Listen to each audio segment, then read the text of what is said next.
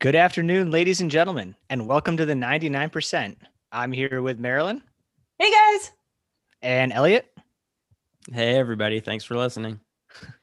And today we are going to talk to you about return to racing. Uh, specifically, we're going to springboard with Challenge Miami, a race that just happened. Before we get into that, though, if you are enjoying the podcast, first of all, we would love it if you would tell your friends, have them listen. And if you really love it, you can subscribe on any of the places you listen to podcasts. If it's not on a place where you want to listen to podcasts, please let us know and we can try and add that add that channel. And then if you do have any questions or anything like that for us, please reach out to any of us and we'd love to get back to you. We're going to kick off the show with a listener question, which Marilyn's going to read to us now. Yeah, we had someone type into us. Thanks for taking the time to do that. And they're interested to know how do we keep our athletes and our own motivation as the races continue to be maybe not quite on the horizon. So we're going to talk about racing today, but you know, for some people they're not on the horizon yet and they're wondering how we keep the keep our own motivation and our athletes motivation up for that time period. Yeah, and so I sorry everybody. We're talking over each other. So um how do you, how do you stay motivated and how do we keep our athletes motivated if there's no races on the horizon? And I think it's pretty simple in a crazy year like this at this point now that we're a year into it. Essentially keep everything they're doing fun and entertaining and training does not have to be the X's and O's and basically, if you're getting out, it's a win because if you're really not motivated, your option is nothing or something. And so anything that you can do is going to be a positive. And I think in a scenario like this, you kind of have to give yourself a little bit of slack and say, Hey, I got out the door for XYZ. And so for a lot of athletes, that might mean leaning into the things that maybe are your strengths or the things you enjoy. And maybe you take a little bit of a break from something you don't enjoy um, basically keeping in mind that if you're doing something, it's better than nothing. And that's going to be a good place to start. So when maybe some of that motivation naturally returns or those races return, you're going to be at least ready for part of your triathlon. Awesome. Yeah, no, I totally agree. I think um, doing what is fun or doing something like totally different if you're used to doing like ironman training. I'm going to do a bunch of like like sprint training or something different to to keep keep it engaged and and fun is is exactly what you want to do when you're losing motivation when they keep kind of pulling ironmans out from underneath you. But i think staying moving is kind of the most important thing and finding a way which you can do that that's enjoyable for now and you can focus on what you need to later yeah, the only thing I would add to that, guys, real quick, is that like for the people who are getting, they're super motivated for a race and then it got yanked out from underneath them. The conversation I've had with some athletes is remember that races are just like one day out of so many days that we wake up and train. So sort of retouch base with why you why you do this in the first place and know that hey races are going to come back and you're going to get to do those events but they're really only just one day out of you know so many days that we get out there and enjoy what we do. So stay connected to that. Awesome. So now we're going to talk about challenge miami. I was fortunate enough to be able to do a race and experience racing as it looks in in 2021 yeah that was pretty cool. You actually got to get out. So like we you know people are wondering and I know a lot of people have asked me, you know, okay, where some people are actually getting to get out there and go, and you got the unique experience.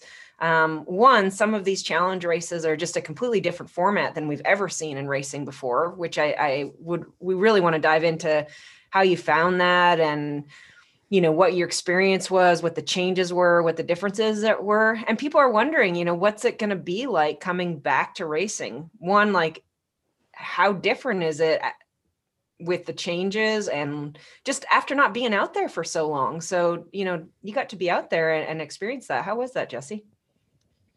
Uh, it was it was a pretty weird experience, you know, like getting on a plane after not getting on a plane for a year and a half alone was uh was, you know, kind of like scary, like, oh, I'm like near people. Am I allowed to do that? That was uh the, the whole thing was definitely a little bit a little bit different. And then yeah, the specific race experience as well was definitely a little bit different. It's just as far as how everything was run. And so you kind of had to like make sure you were kind of mentally prepared for things to just be a little bit different. You had to be a little more relaxed because there was going to be a little lag time. Like to get into the venue, everyone had to get a temperature check, which meant there was a long line you had to wait in before you could even get into the parking lot. So, you know, a lot of triathletes are somewhat type A and, you know, get a little bit neurotic race morning and want to have everything's happen the way they want to happen. And I'd say there was just a few more hurdles that you kind of had to jump through. And so you kind of had to just be like a little more relaxed, build in a little more time and try not to like get super worked up about these these kind of smaller extra hurdles, steps you had to go through in order to even say get to the race itself. Yeah, I think uh, if you could share with us even more specifically, I mean, you and I, we spent some time together outside the podcast here, and I ask you a lot of questions like, you know, how did they run an inside scoop? This might be relevant for people who are racing amateur or, or may, you know, different professionals out there may or may not be. But they even set you up with like, what was it like um, with, you know, testing before, making sure that the athletes were safe? Like, how did how did all of that go? Like, what was, you know, we normally just fly to a race and fly in and go pick up our race packets and go look at you know our venue and all of that. Like what were the big changes even before you got on the plane and, and preparation and then you know like you step back even further from race morning from there? So yeah but before i 44 48 hours before i got on the plane i had to have a negative result um, test submitted. So i had to get a test done within that kind of time window before i got on the plane so that I could email that so that I could kind of get into the host hotel. So that's there was a like a athlete coordinator there who was checking all the all the negative results before we got there.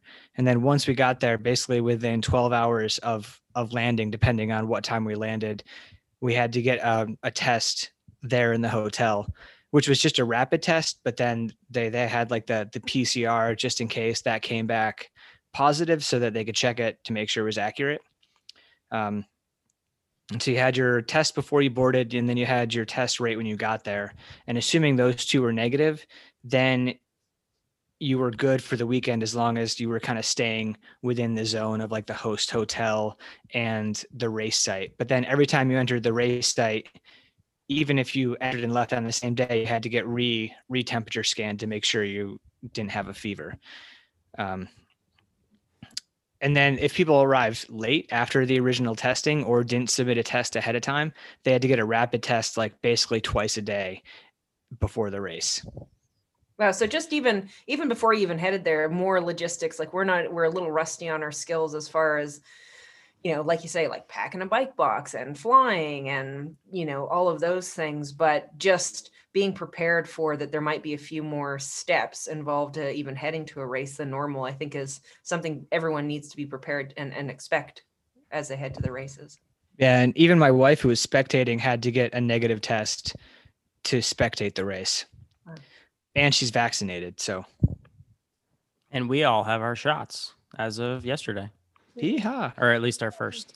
Um I I had a question about the actual race course itself. So, so just walk us through how that course was different from any other races you've done before. And so we're talking specifically about the Challenge Miami race and, and what was different about that and what, what was more or less the same.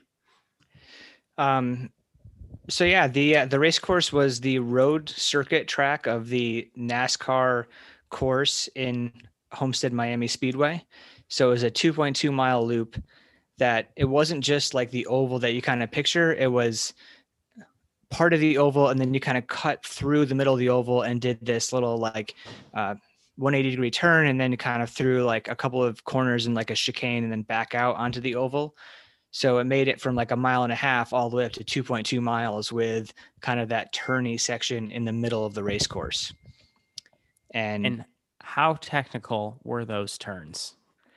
Uh, there was one turn that was 180 degrees, and then the other corners were like closer to 90. Um, and like when we rode the when we pre-rode the course, it, it wasn't too bad.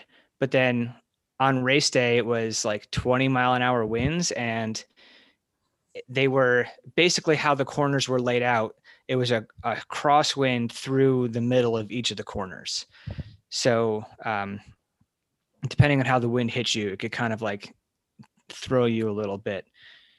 So, but but technically speaking, not to throw you under the bus, but you're not the best of bike handlers, and um, and so I'm curious, like, were they actually difficult corners, or was it more just yeah, you had to get out of the bars for two seconds and then you were kind of right back into them? Uh, no, I mean, yeah, just out of the bars for two seconds and back in. Um, there was like two corners that were close together, so if you kind of threw your line off through the first corner, it could mess you up to the second corner. So then it might be like you're out of the bars for both those corners in a row. Mm-hmm. Um, I mean, I saw most of the the taller guys stay in the bars pretty well through the corners. Mm-hmm. Um, The he- the Eh. bigger, heavier guys who don't get blown by the wind as much. yeah, and then I saw the girls that were, you know, my size, um, have a little more trouble. Uh, I mean, there's obviously a few girls who are pretty skilled that that could that could manage them pretty well, but it was, um, yeah. I mean, for me, it was it was definitely technical. It's not. It wouldn't be my choice of a race course, but I think that the format could actually be like the future of the sport, like 17 laps, a few corners to keep it interesting, super spectator friendly.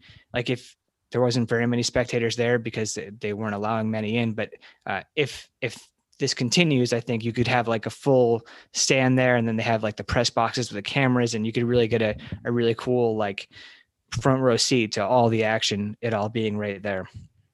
And did- was it? feel- oh, was it difficult to like like navigate around the other athletes, or did you like in terms of passing, getting past, or did you feel like there was plenty of space to do that? Uh, there was definitely plenty of space to do that. We we had a hour and 15 minute long pro meeting where we spent a lot of time talking about um, drafting and passing and how that was going to work because some of the turns were left and some of the turns were right. So it made it hard to say, well, you have to pass on the left or you have to pass on the right. Um, so that made the rules like they kind of left it to intent and if it was safe. And and then um, there was a penalty given on course that seemed like the athlete was doing something that was safe, but the ref still said it was like against the rules. So I think that getting the rules definitely sorted out so that that kind of thing doesn't happen is going to be a must if they continue this format. Because in my mind, what she did was totally fine.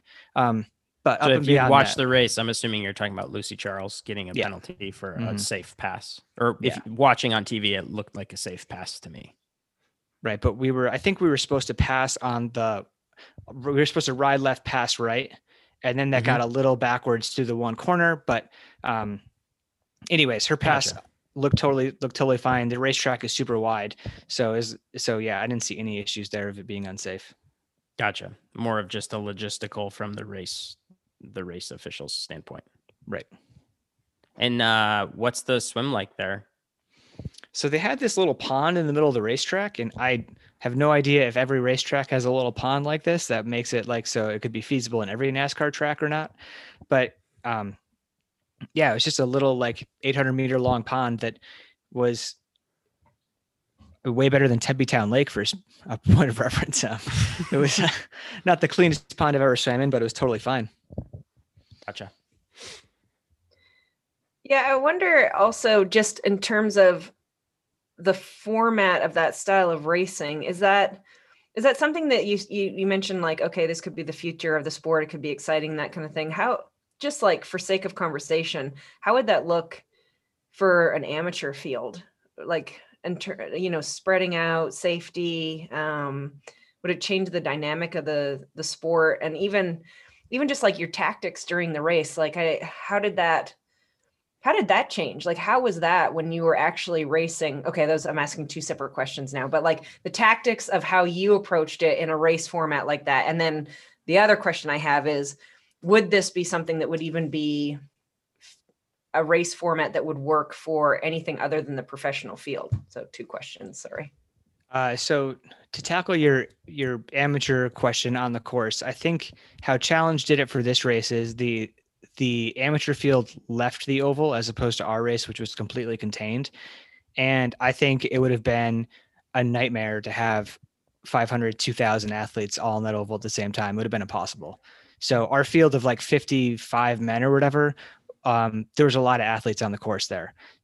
So if you were going to try and you know do something with 2000 athletes like an ironman has in it that's not going to fit on the track. You need to come up with something different and um, but whether it is like okay so th- the amateur race goes outside the track and then you watch the the pro race inside the track that that format seems like it could um it could work. Um i'm glad i'm aging out of the sport fairly soon because it does does not suit me at all but it could be a uh, a good way to do it. Um and then as far as tactics during the race it definitely it was it was definitely interesting because they had a lap board and you could see 55 of us spread out all over like three different laps at any given time. So people were passing, going fairly different speeds. And then there was like a 20 mile, mile an hour block headwind stretch and then a 20 mile an hour tailwind stretch. So, um, yeah, that definitely kind of made things play out kind of differently in in how you raced and and where you went hard. And um one of the things I guess we talked about a little bit before the podcast is how I personally raced it. And I had like kind of a goal wattage plan and everything. And then immediately started riding and did not think about my race plan one second once I started riding. I just went for it and I could go pretty hard in the headwind stretch. So I went really hard in the headwind stretch and then backed off a little bit in the tailwind stretch. And then, um, you know, I struggled a bit to maintain power through the curves in the middle. So that was a little bit off the gas. So it was kind of like on the gas, off the gas. And that was um, not a way in which I'm used to racing, which I think kind of led to the run I had by not being quite ready for uh, kind of such a high VI race. So based on that conversation of you know you had a race plan going in and then as soon as you started to race you were like oh obviously this format is completely different than what i had thought. What were like stepping back now your goals going into the race and then how it played out? And i mean as we go forward into other races like there's going to be like st george and florida and tulsa and these kinds of things. So obviously those are going to be a different dynamic altogether. But if we're sticking in particular with miami and like you say you you went in with a certain idea and race plan. So obviously you had some goals going into this race and and then you know you had to just go on the fly with the race plan when you were there. How did how did that all change up and play out for you? So i tried not to have like huge expectations going into my first race after a year and a half. And i would encourage most people to have to keep their expectations like um I don't want to say low, but keep their expectations on the fun side of like getting back to racing and experiencing a race and enjoying being out there and and less about I think I can ride these watts and and run this. Um so and, if you kept your expectations low, did you have like did you have spe- specific goals or expectations at all? Yeah, and I mean I thought like I had some some watts I was shooting for and a pace I was shooting for on the run. Like, so I did exactly what I just said not to do. Um, but, but I mean, just because I did it doesn't mean it's right. You know, I, I, um, so yeah, I, I, I had some power targets and then I had some, some pace goals that, that I had in mind, but, but really my main goal was just to like get back to racing and try and go hard. And then, you know, I'd say usually I like to be in say like the top third of the, of the professional field um, and and you know, did you usually have that in mind with this specific field as well? Yeah. Okay. So how did how did like how did having those thoughts in your head?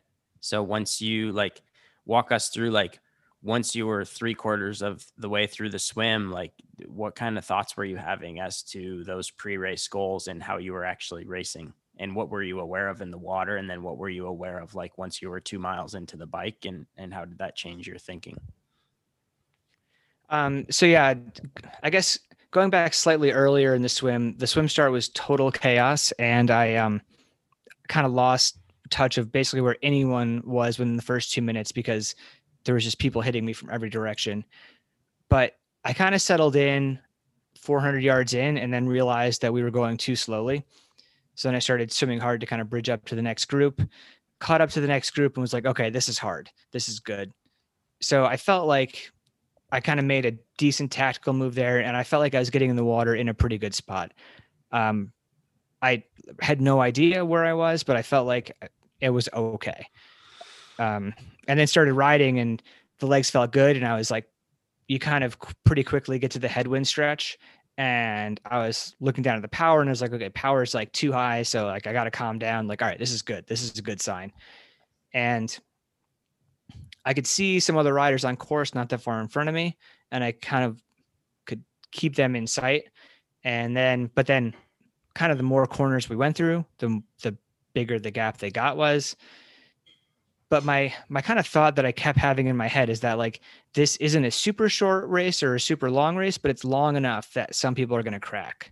So if I just stay on the gas long enough, I'll catch up to some people by the end of the race. And just kind for of, the listener, what were the exact distances? It was a 1600 meter swim. It was 39 mile ride and a 10ish mile run. So it's in between that Olympic and half Ironman. Yeah and you know with people going full gas i kind of thought like a little under three hours could could maybe crack some people or at least have them fizzle fade. I think it's important to note here is that um actually i mean because we know you personally you're you're really fit going into this race. And you know you're a talented athlete a fast athlete competitive really fit. You've been putting in work all year. It's not like you looked at this race and just started training eight weeks before or something like that. And you know, I've I've seen you really kill it on some sessions. So, you know, now that you've been through that format of race and we're out there and you knew your goals going in, was there something, you know, you you sort of made a small mention of it earlier. Was there something really specific in your preparation that now that you you learned from that format that you would say, okay, well, this is going to work for how we normally would race. Was it was it spe- more specific to the format of that race, or like specific to I haven't raced in a year that you would change in your preparation, or where you're like, actually, I got the most out of myself for the preparation that I had, or this is what I would change versus like going forward into a different type of format? Walk us through that where your thoughts are and and what you felt. So i would say my my build was um, somewhat more of like a traditional 70.3 build with a slight more a slightly higher focus on intensity than maybe I would normally do. Um, and I thought that was like I felt fit going in. I felt like I was in a good spot, but I didn't do a ton of um, a ton of like high intensity change workouts like I don't know, 2020s or 30 30s or something where I was going really hard and then having to repeat that over and over again. Like variable pace on the bike in particular. Yeah, because that's what this this course was with like the the block headwind, tailwind, punching out of the corners. And and also like I um you know, like like Elliot alluded to, I'm I'm not the most technical savvy. So I, I probably would have included some more spiky stuff and then some more cornering practice and cornering in the bars and, and riding hard and I also probably would have brought multiple front wheels so I could have ridden a slightly shallower front wheel. Um, all kind Were of. Were you like, aware that that might be an issue before the race started? The the front wheel. No. so you would have brought a shallower wheel, went with the deep one, and then been like, shoot, should have oh, had the Oh, sorry. I mean, once I got there, yeah. Once I once oh, I rode... once you got there, you were aware. Once yeah. you got there, you were like, dang, I wish I had whatever, uh, twenty less mils of front wheel. Yeah. Yeah. Fair enough. And do you feel like that was just because you haven't raced for a year or like that wouldn't have made any difference? Like, because some of this is sort of just out of practice with our race gear, you know, and like that exact same course, that exact same scenario, that exact same wheel, you do it time, you know, next time again. Or would you think like no matter how practiced I was, um, that equipment was the wrong equipment choice for that style of racing? Like, is there a, was it a preparation and out of practice situation or just the course? So on the bike stuff, I think it was more the course than than preparation out of practice. I think like fortunately, um, given that we've got like the shootout in town here, I get a lot of practice like riding hard in like kind of a race simulation setting. So I've I've done some hard riding and and felt like pretty good riding hard. I, I just think some of that stuff was the course. I think what was the preparation is I haven't done a ton of like long, hard runs off the bike. So then going to this race and then having to run 10 and a half miles hard after a really hard bike like that. I got partway through and I was like, oh, it's just 10 and a half miles feels long all of a sudden. This is this is a long way. This is a lot of ovals to run. Um, so that was more of, I think, a lack of preparation there where I, I should have maybe, even if it just was like once where I did uh, a longer, harder run off the bike, that would have been probably enough to say, okay, like there's a certain amount of suffering you need to be ready for in um, that co- goes along with that.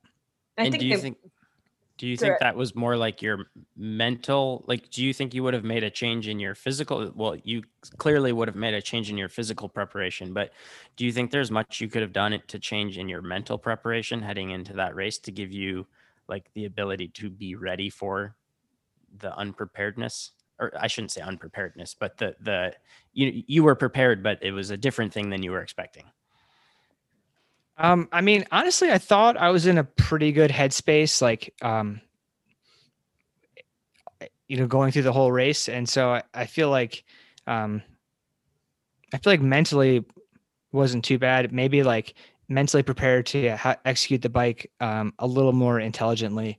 Um, but above and beyond that, I think, I think, yeah, just like maybe doing one or two hard sessions that reminded me how to suffer so that the the run I, I could step down a little more and or step up a little more to what I'm capable of instead of kind of like settling in. And um, I think doing those sessions physically would give me that mental confidence and mental reminder on on how to do that mentally. Now, one thing I want to say uh, on this topic is that a couple weeks before, you actually set a PR and a half marathon in training. So you had done a 13 mile run pretty hard. I mean, to set a PR, you're going pretty hard or fast, one of the two, right?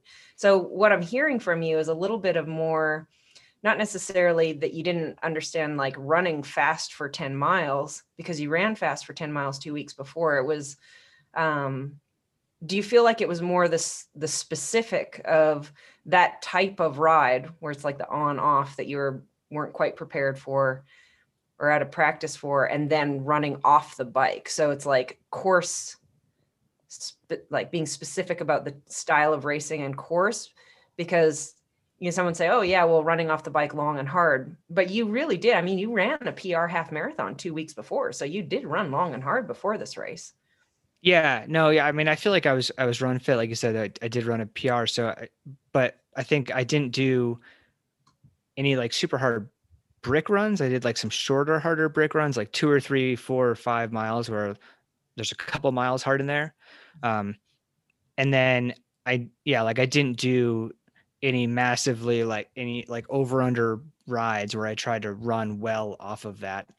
So I think doing something a little more specific to the race where it's like, okay, ride really hard and then try and run really hard for more than two miles off of that and see what that feels like see what your legs and hips feel like when they're totally loaded like that um, is uh yeah. I mean that's what racing is and that's like the little bit that i just wasn't quite prepared for.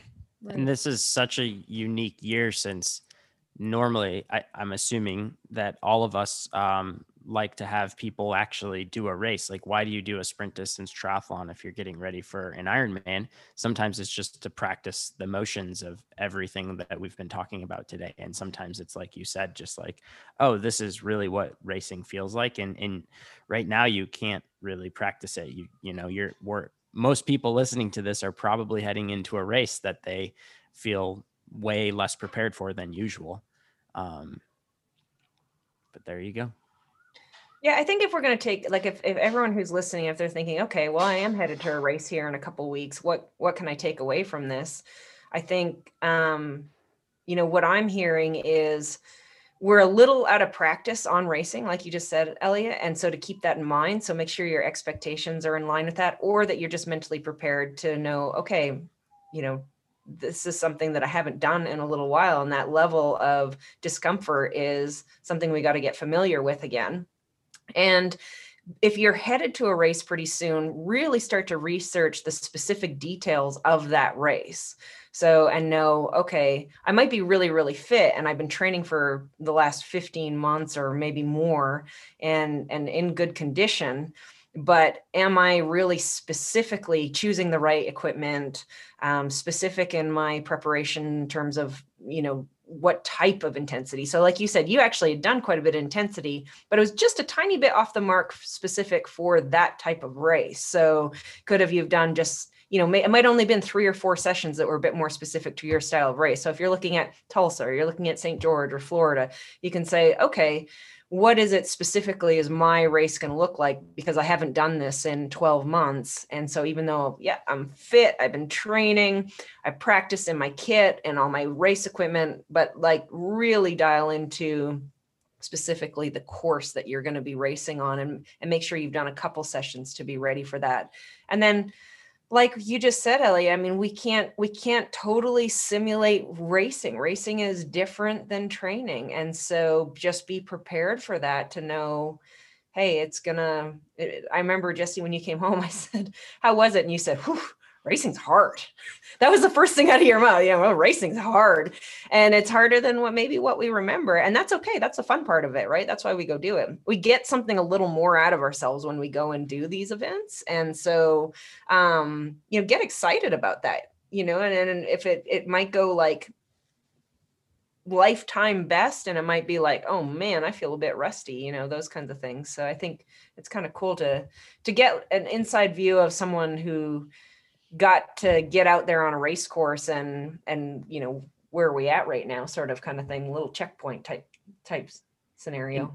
I'm actually curious so like jesse it seemed like you were relatively mentally uh, in a good place and and sure the the variable bike pace was maybe something you weren't prepared for but it seemed like one you've you've had enough experience and two you were fit enough that you kind of just um, dealt with and it didn't mess with your headspace too much. But what would you guys do if you were in a situation where that that happened and it did mess with your headspace and kind of threw you off your mark and you were having trouble focusing? What are some things you would do to kind of help recenter yourself and get focused back on the race? Every time I race, I always try and like think about the exact moment of the race that I'm in and not try and think about what just happened and really not try to think about what's going to happen. I try to think about what's happening right then. So if like, you know, whatever, if, if the pace is, is variable, but I'm trying to think about that exact moment, then I'm trying to think about what effort am I holding right now? And, and yeah, if something's in the past, then I'm not going to worry about it till after the race. And then if something's coming up, I might start to think about it as it approaches, but really trying to stay, stay right there. And, um, and then hopefully you can kind of use that to even things out a little bit and, and not, you know, I I really try and let go. Like if a crappy swim, it doesn't matter anymore because now it's time to ride.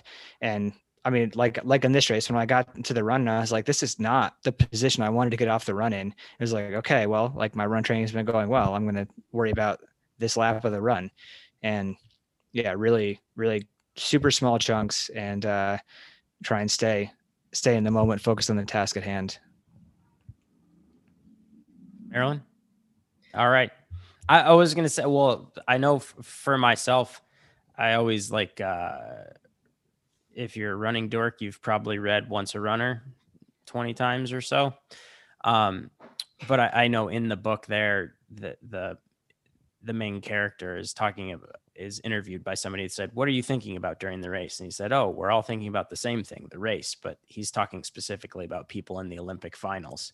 And so I do think when you're at the top end of the sport, most people have figured out a way to stay in that headspace, but it's really hard to get there. And like, can you remember back to like some of your early races or before you're you kind of made it to the pro level where your head's kind of bouncing all over the place and you're having trouble focusing? And and I, I know for me, you know, when you kind of get frustrated, you just kind of have to take like one for me personally, it's like you get one breath and then you have to kind of just okay well what can i do? And what it's like what can i do that's positive even if everything is going wrong? You know if you literally if you just crashed your bike well what do you do? The first thing you do is you probably get up and pick your bike up. And you don't say oh shoot. You just start doing the next thing. Um so is there anything else you guys have done in, in races when when things have kind of gone wrong where you've managed to right the ship or at least lessen the damage?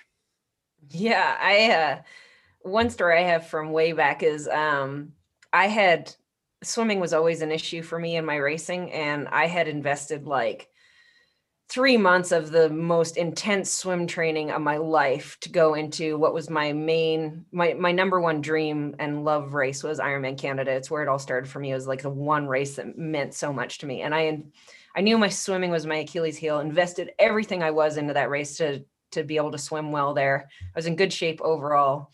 And I got out of the water and I had the worst swim of my career. And I was no joke, like 20 minutes behind. I was like dead last out of the water, 20 minutes behind. And in that moment, I had a choice to either just pack it in and completely get dwell on that and give up or ride my bike and run as hard as I could with the fitness that I had. And I ended up fourth that day. Um, you know, and it was all, you know, I, I biked and ran fast and I, and I should have been on the podium and I was in condition to do that, but I swam so it was literally it was the worst swim of my career of my career and um you know i think in that moment when i hopped out of the water i stood up and i realized like i ran over to the rack and there was not another single pro female bike in the rack and i you know got a split to where where the front group lead girls were the top three girls and i was i could have just been like oh man that is just too much time to make up or i could just put my head down and start riding and running to the to the capability of the preparation I put in, just see what happens. I mean, you kind of got two choices. You got, you know, you got choices in those moments. It's like go after it or give up. You choose. And I think when you put a lot of preparation into something and you're there anyways, you might as well give it everything you got and see what happens so that you don't look back and go, well, I wonder, I wonder what could have happened if I committed myself to in that moment. And so, you know, fourth wasn't what I wanted, but it wasn't that bad either. You know, fourth isn't terrible in a in a pro women's race. So yeah. One one spot off the podium. Oh, dang, right. Should, that's why you became a bike racer because podiums go five deep. Um, right. oh my god. Um, yeah, I, I like to think of kind of like the way I think of transitions is often the same way I think of any race, which is just I'm trying to figure out a way to move efficiently from the start line to the finish. And it's like no panicking, you know, like you know just kind of stay in the moment and and trying to do something properly at an appropriate pace is always to be the best reaction whether you're in transition trying to you know put on your shoes or buckle your helmet um, or if or if you know you dropped your nutrition and you have to make a decision on on what do i do now that i'm a couple hundred calories down or i lost a bottle like what's the next best choice to to kind of stay in this moment. And, you know, sometimes like, let's say you drop a bottle or you went way too hard early on. Um, like let's say you went out the first climb at Ironman Canada way too hard, you know, then what do you do on the second climb? Well, it's a really long race and you're still only on this, you're still on the bike. In that case, yeah, maybe you're going to climb that climb slower, but kind of stay in the moment and say, yeah, I bit off more than I can chew, but if I hydrate and I keep fueling and I am a little more patient than I was early on, I can have a comeback in this race. You know, like one of Jesse actually was at this race, one of my worst races ever. I did all of the things wrong, including, um, like I've spoken about before, using um, uh, spray to get off my wetsuit as sunscreen because I thought it was sunscreen in the dark. But I also dropped my chain early in the race and I had to get off my bike because it got jammed between my frame and I threw my back out trying to pull my chain out. Oh, right. God. So, like, there's not much more like you don't want to throw your back out six miles into a half Ironman bike split. And so then I, you know, I hop back on. I probably got after it a little too quickly. And then eventually my back was ruined in the last final climb in Wildflower. And I was just spinning up in my easy, scared completely out of the race but whatever. I took the time to go there. I had trained. And sure enough, early in the run, I was walking up backwards up the hill. But eventually I was like, well, all you can do is go forward, right? And I can quit or I can go forward. And yeah, it's terrible. And I wasn't doing well. But eventually my back calmed down enough that I was able to run. And then once I was able to run, I was able to run really fast because I hadn't tried the last two hours. I was just limping along, trying not to further injure myself. And so, like, that's like, that race was absolutely terrible. But at the end of the day, I at least got to push myself the last hour of the run. And so then I take, I, I leave saying, yeah, this was a really bad race with a bunch of really funny stories, but at least I got to push myself, you know, early in the race and at the end of the race. Um, kind of like salvaging something in terms of like self-respect and and like still feeling good about it. Jesse, any other tips? Yeah, one other one other take home from the race experience that I had is that kind of after after the race in hindsight, I was looking at the data and then looking at previous successful race data. And I noticed a lot, a lot of differences. And then I was kind of like, man, it probably would have been a good idea to look through some of my successful race files ahead of time and looked at like what I did right in these races and maybe apply that to this race instead of only doing that after the fact. Um, so I would do that. I would look at races you've done right and look at how you paced them, look at what your cadence was. Um, you know, hopefully you had like a fueling strategy written down that you used and and kind of get all those things in your head for how you approach this next race. Uh, this race coming up, especially because you haven't done that in a while, and you kind of think all those things are ingrained. Like at Challenge Miami, my my average cadence was like 80 or something, and if I look back at like even a successful Ironman of mine, it's like 89 or 90 which is a pretty big difference. Um, in case yeah. you're un- in case you're unaware, that's a pretty big difference. Twelve um, percent.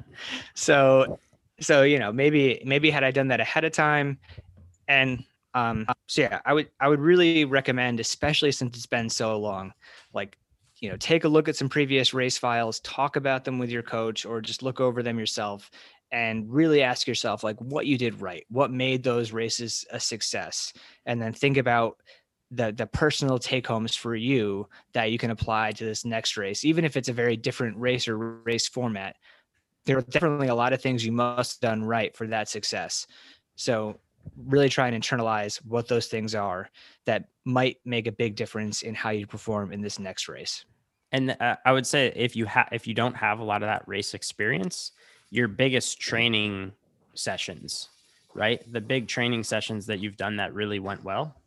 Go through and, and do exactly what Jesse just said, but for your long ride or for your long runner, maybe you did a big brick or a big swim session. And what are those cues that helped you be successful in those workouts and in those races and focus on the positive ones? And then you also want to go through maybe and see what you did wrong on the negative ones, but those are more just like okay, I forgot to bring water. So this one, I'll bring water. So you make a list of what you changed, but you don't make a list of what you did wrong necessarily. Whereas when you're looking through the good efforts, you try to, like you said, internalize that and and make that kind of your focus and what you focus on. And then even if you do screw it up, once you're in the middle of the race, you say, how do I get back on track? And you refocus on those other good uh, experiences. So one thing that I'm really curious about is what were we know about the preparation and you know how we felt mentally and and actual race execution and stuff like that. But let's um let's still touch base on what were the big differences in just what racing might look like for us with with covid. You know it's yeah it's been a long time. It's been a year but it's also we know things might be we don't want to go there thinking they're going to be the same as it always was right? Like what are the big changes that you noticed? You talk a little bit talked a little bit about what needed to happen before you even got there but like once you were there like and you're actually in the race during the race were the athletes any different? Were the aid stations any different? Did you feel any different? Like what what were the big changes yeah, so there's definitely a different, a slightly different vibe there. Everything was like, you know, a bit more spread out. Even just like packet pickup and then how you interacted with with volunteers or how you didn't interact with volunteers. Um, it was very, yeah, there's very low interaction, which, you know, usually you get a little friendly banter and things like that. And this was a little bit more like, um, you know, you're just taking your bag and and there's nobody there. And and then like we were lucky enough to have an in-person briefing but i believe that the amateur field it was like all like online so i know that's a lot different to to you know uh, for, to pay attention and really internalize what's going on in an online briefing versus when you're standing there so there's a little bit more of that like remoteness and maybe feeling a little bit less connected until you actually got to be there with the athletes on race day. And then even then, like we all were wearing a mask until we walked into the water. So it was like we were pretty far away and then we we did come closer together we were all masked up which i mean we're all getting much better at um like being around other people like that but it's it's a little bit harder to kind of read emotion on people's faces when you're wearing a mask so it makes that kind of pre-race um those pre-race conversations you might normally have that are kind of light or whatever else like a little bit more like serious because it's a little bit harder to like pick up on jokes through a mask. So just some things like that that just felt a little bit different. Um, but then when the gun went off, it's kind of like like back to racing as as usual because you know the gun went off and you're going. Um, but the aid stations were a little bit different, so that that was another thing that was different. Uh, I actually didn't use an aid station on the bike, and I think they were fairly similar, just like um, grabbing the bottles. But aid stations on the run were were different and I actually don't know if they did bottle hand ups. You might have to grab a bottle off a table or stop to get a bottle on the bike. Um, aid stations on the run, everything was spread out on the table, and you didn't come close to the volunteers. They were pretty far away on the other side of the table. And so you had to grab a cup off the table or you had to grab like a gel or, or something. And in past races, like they might open something for you and be like pre open. This was all you had to do it yourself. And they also had like little cans of Coke, which I'm a big uh, believer in Coke at the end of a race, and so you had to like you know, the old like airplane cans. You had to like crack open a can of Coke while you're running, and then of course it's going to be fizzy because it didn't get time to like flatten in a cup. But it's like kind of more sanitary for them to just give you the small can. So it's just a few things like that that were like a little bit logistically different. And then right when you cross the finish line, of course, they slap a mask on you, so you're kind of like sweating all over this thing and then inhaling your own sweat, which you know, isn't quite the most fun, but you know, it means you get to do a race and be a little bit closer to the volunteers and and so it's you know obviously worth it. But um I'd say a couple of differences. You just need to kind of be ready to kind of go with the flow and you know you might need to slow down a little bit more for aid stations and i would definitely look at your specific race and know how it's going to be and it might change like your fueling strategy based on how they're going to do the aid stations um, but yeah, I mean, a little different, but still still a race. So that was fun. Yeah, so overall I think people can just be prepared that it's to it's to be different, but the differences aren't so enormous that you know, I've heard certain people say, "Oh, it's to be so different racing, you know, with COVID situations that's not even worth going. I, I, don't think it's that kind of situation. It's like it's still great time out there. You still get all the things that you need. You still get to have a great race, get out there, test yourself, be around peers, all of those things. They're just small differences that are, you know, new tolerances that we we're going to get used to as well. You know, there there might be things that will change a little bit, but we'll get used to them. Yeah, and I mean, if this is your first race, it's going to be, you know, you're not even going to notice. So it doesn't even matter. exactly.